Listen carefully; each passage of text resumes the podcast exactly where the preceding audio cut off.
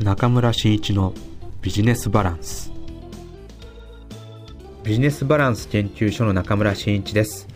今回のエピソードも知的資産マネジメントについてお話ししたいと思います。よろしくお願いします。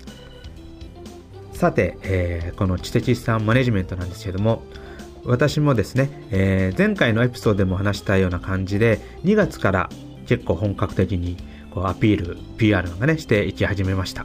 えー、私が持っているこのポドキャストの番組で配信したり、そして Facebook、えー、中村真一のビジネスバランス研究所という Facebook ページの方でもですね、えー、知的資産マネジメントについて書いたり、私個人の、えー、Facebook なんかでもこの知的資産マネジメントの話を、話題を書き始めました。まあ、これもですね、えー、実はあのただ書いてるだけではなくって、えー、私が自分自身私の会社自身に書いた、えー、知的資産経営報告書っていうものがありましてこれをベースにこう組み立ててきまして、えー、これを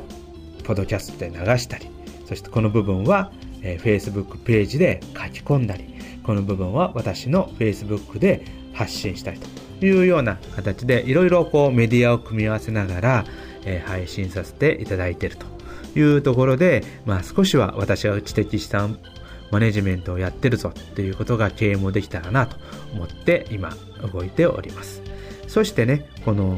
営業先って言いましょうか。まあいろいろな、えー、方に2月も会いました。まあその時にもですね、この知的資産マネジメントっていうことをしてますかっていう話をさせてもらったり、またセミナー、もね、開催させてもらいまして、まあ、その中は、ではね、え知的資産マネジメントがメインな、え内容ではなかったんですけども、えー、そこの節々にですね、えー、知的資産マネジメントの要素を入れさせていただいて、えー、最終的には知的資産マネジメントの話を、えー、させてもらったりしました。まあ、今回本当2月はですね、え多くの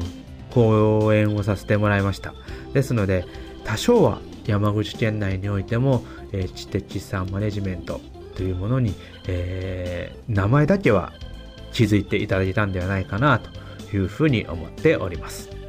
まあ、そんな、えー、ことなんですけれども、えー、そういう行動する中でね、こう最近は質問もいただくようになったりとか、えー、人にこう知的資産マネジメントっていう話をする中で、えー、ちょっとなんか不思議がられることもあったのでその辺を今日はちょっとまとめてお話ししたいなというふうに思います。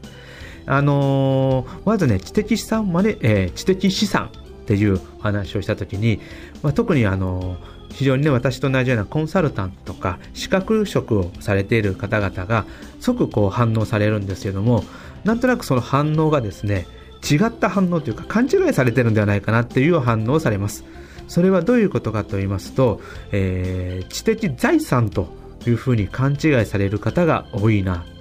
そしてそれを、えー、知的資産っていうのを知的財産とイコールのような形で自分の中で解釈されて、えー、まあ、私の話もそんなに本格的に聞かないでですね、えー、早合点してしまうような方も多いな。っていうふうに感じてます。ここでですね、じゃあ知的資産と知的財産って一体何なのっていうことをちょっと説明しようかなと思います。えー、知的財産っていうのはね、えー、知的資産よりもどちらかというとメジャーで、まあ、多くのところで使われておられます。よく知的資産、えー、知的せ、え、知的財産戦略会議とか、知的財産戦略室とか、そういったものが商工会所とか、まあ、いろいろな、えー、地域でもね、こう誕生してたりして、知的財産っていうものには理解が非常に多いなと思います。まあ、この知的財産っていうものについてはどういうものかというと、まあ、あの、ブランドとか、あと、ノウハウというものがあるんですが、その知的財産、ブランドの、えー、もう根拠となるものとして、えー、知的財産権って呼ばれるものがあります。まあ、これがいわゆる商標とか特許とか、あと実用新案ってね、そういった、えー、いわゆる法律的に守られている権利、まあ、こういったものを知的財産権っていうことで、えー、非常にね、もう数、もう10年ぐらい前から、えー、日本の企業なんかでも知的財産権っていうのが非常に大きく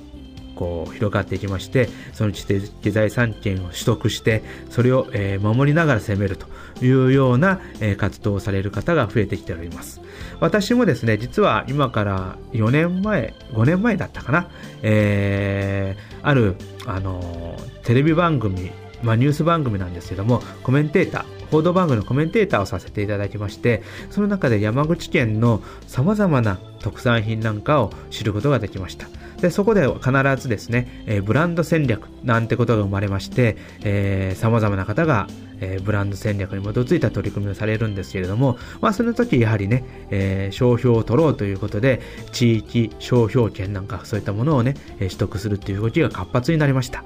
今も市場にその商標を取るっていうのが地域もあり、え事業者もあり、または個人でもね、え自分がちょっと特殊なことをやりたいということで商標を先に取ってしまうという方もおられるんですけども、そういった、えー、権利を取得していくっていうことがで取得されたものっていうのが知的財産権になりますね。で、この知的財産権、実際に取られた権利ですね。で、それをうまくブランドとして使っていくっていうのが知的財産というものになりまして、で、この2つというのは、実は知的資産というものに含まれております。ですから、その、まあ、えー、知的財産権という一つの塊があって、それをこう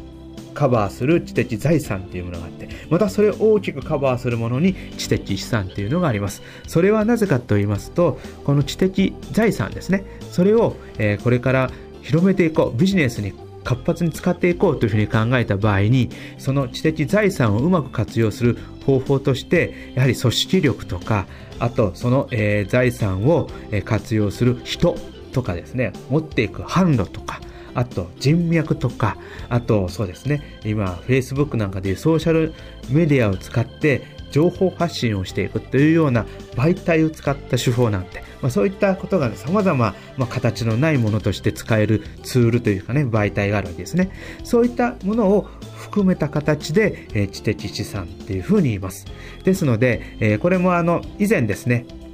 あの最初に見えない資産っていうところでもお話ししたんですけどもこの知的資産っていうのは見えない資産とも言われてまして、まあ、どういったものがあるかおさらいしますとアイデアや人脈顧客層伝統、えー、組織力人材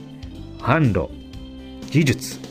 企業文化製品なんかのシェアそして製品の、ね、特徴なんかね、えー、ちょっとそこに載った付加価値、そういったものやノウハウ、そして経営理念、そういったものがね、えー、あります。そして、先ほど言いましたような知的,、えー、知的財産、えー、ブランド、そして知的財産権、えー、特許や商標、えー、実用新案なんね、などね、そういったものが、えー、見えない資産と言われる知的資産というものになっています。そして、こういった知的資産が企業競争力の源泉と言われてまして、えー、形あるものではなく、こういった見えない資産でビジネスを活性化していこうということで、え、今非常に注目されているというような状況になっています。ですので、え、私もこう営業する傍ら、まあ、こういった知的財産じゃないですね、知的資産についてね、こう話をさせていただくと、非常にね、ここまで説明すると、えー、聞かれたいただいた方にはね、非常に興味を持っていただきまして、質問をより以上受けるようになりましたし、最近は本当 Facebook からですね、メッセージ機能を使って私に対してその知的資産って興味がありますということで、えー、質問をいただいたりまたはちょっとお話あの、ご相談させてくださいというようなご依頼も少しですけども、えー、いただくようになりました、まあ、これはねこの2月から始めたこの私の知的資産マネジメントという、え PR 活動が少しずつこう進展していって皆さんにこう認知していただきいたいただけ始めた状況になったのかなというふうに今思っているところでありますね。えー、非常にありがたいなと思います。まあ、これもね、今度、ポッドキャストを利用することによって、ここからももっとより多くの情報を発信できていけたらいいなというふうに私は今非常に思っているところです。まあ、そんな、えー、この知的資産なんですけども、えー、本当はね、4月からこう、なんかこう、形のある取り組みをしていきたいなと思ってたんですけども、えー、比較的興味を持っていただける方が多いな、特に経営者の方々に対して、え興味を持っていただける方が多いなってことが分かってきたので、ちょっとあの早めまして3月に、えー、山口県では初めてとなります、えー、知的資産マネジメントのセミナーを開催しようというふうに思っています、えー、ここではですね、え知的資産の、えー、概要とか、えー、どういうふうに、えー、知的資産マネジ,、えー、マネジメントを、えー、やっていくのかっていう話をさせていただくとともに特に、えー、これを営業ツールと使って、えー、実践してみていただけないかなという話を中心にさせていただこうと思っています。なぜそれができるかというと実は私が知的資産マネジメントを、えー、本当去年からですね本格的に取り組んでいってそれが本当仕事に結びついていったのでこの実例という形で私が取り組んだえー、営業ツールとしての知的資産のやり使い方をちょっとお話できたらなと思って3月17日じゃなかったかな。3月19日だ。3月19日の、えー、月曜日の、えー、16 18時半から開催しようというふうに思っています。まあ、特にね、えこの知的資産っていうのは、えー、どういう人にこうマネジメントをね、学んでもらいたいかなと言いますと、あの一つはね、がむしゃらに、えー、仕事をしていた起業家、えー、それも2年ぐらい経った方なんか非常にね、この知的資産マネジメントを学んでいただくと非常にいいんじゃないかなというふうに思います。また、えー、対象としてはね、えー、経営革新を受けたい、えー、ちょっとそこで物足りなさを感じている方とか、あと、そうですね、え、世代交代が始まりつつある事業会社の、まあ、2代目の事業者の方、3代目の経営者の方、まあ、そういった方々にぜひともね、えー、このセミナーなんかを受けていただければ嬉しいかなと思っています。まあ、その他ね、えー、この経営だけ、あの企業だけではなくて、意外にあの地域の活性化なんかでもね、この知的資産マネジメントっていうのは、まあ、使えるというか、もう実際にも多くの方が使っておられるんですけども、まあ、コンサルの先生方もね、えー、非常にそれ知的資産マネジメントの観点から、えー、地域の、えー、活性化の、まあ、指導をされている方も非常に多くおられます。まあ、そういったことで言いますと、まあ、地域の活性化を目指されている方なんかも、この知的資産マネジメントを学べると非常にいいんじゃないかなというふうに私は思っています。まあ、そういった、えー、この知的資産マネジメントなんですけども、えー、そうですね、これからまた大きな展開を4月からはしていきたいなと、えー、思ってまして、そうですね、え、できれば、この知的資産マネジメントを実践していただける企業の方を集めてね、そこで事例集なんかもね、私が作っていけたらいいなと思っています。まあ、特に今はね、えー、私のクライアント、クライアントさんを中心に、まあ、反則の、えー、販売促進のコンサルをしてるんですけども、その反則で培った企業にこう溜まってきたノウハウを知的資産マネジメントの観点から会社に蓄積していって、ある意味、えー、みんなね、こう社員の方々が使えるようなものにしていったらいいなということで、知的資産経営報告書という形に落とし込めていけたらいいなということで今動いてるんですけども、まあ、こういった知的資産経営報告書なんかも、えー、一緒に作っていく企業さんと一緒に作っていくっていうことをやっていきたいなというふうに思っています。まあ、この知的資産経営報告書についてはね、また、え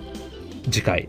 うん、そうですね、えー、機会があった時にお話ししようと思ってるんですけども、まあ、ぜひともこれから知的資産マネジメントを取り組んでいきたいとというような方がおられましたら、えー、私の、えー、Facebook ページの方に、えー、書き込みをしていただければ嬉しいなと思います。えー、中村真一のビジネスバランス、えー、また継続してずっとこのポッドキャストを利用して、えー、配信していきますので、これからもどうぞよろしくお願いいたします。えー、皆さんの事業にね、ぜひとも役立てていければなと思いますので、えー、これからもどうぞよろしくお願いします。それでは今日のエピソードを終わりたいと思います。どうもありがとうございます。